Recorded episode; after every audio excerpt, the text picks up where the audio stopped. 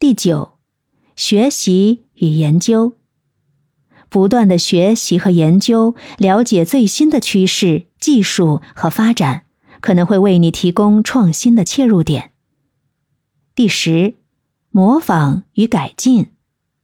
你可以从他人的创意和成果中汲取灵感，然后加以改进和创新，产生新的价值。第十一，实践与反馈。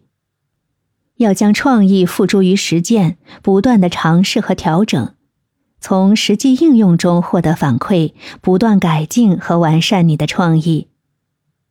最重要的是，创意思维需要持续的练习和培养，不要害怕失败。每一个创意都可能是一个新的尝试。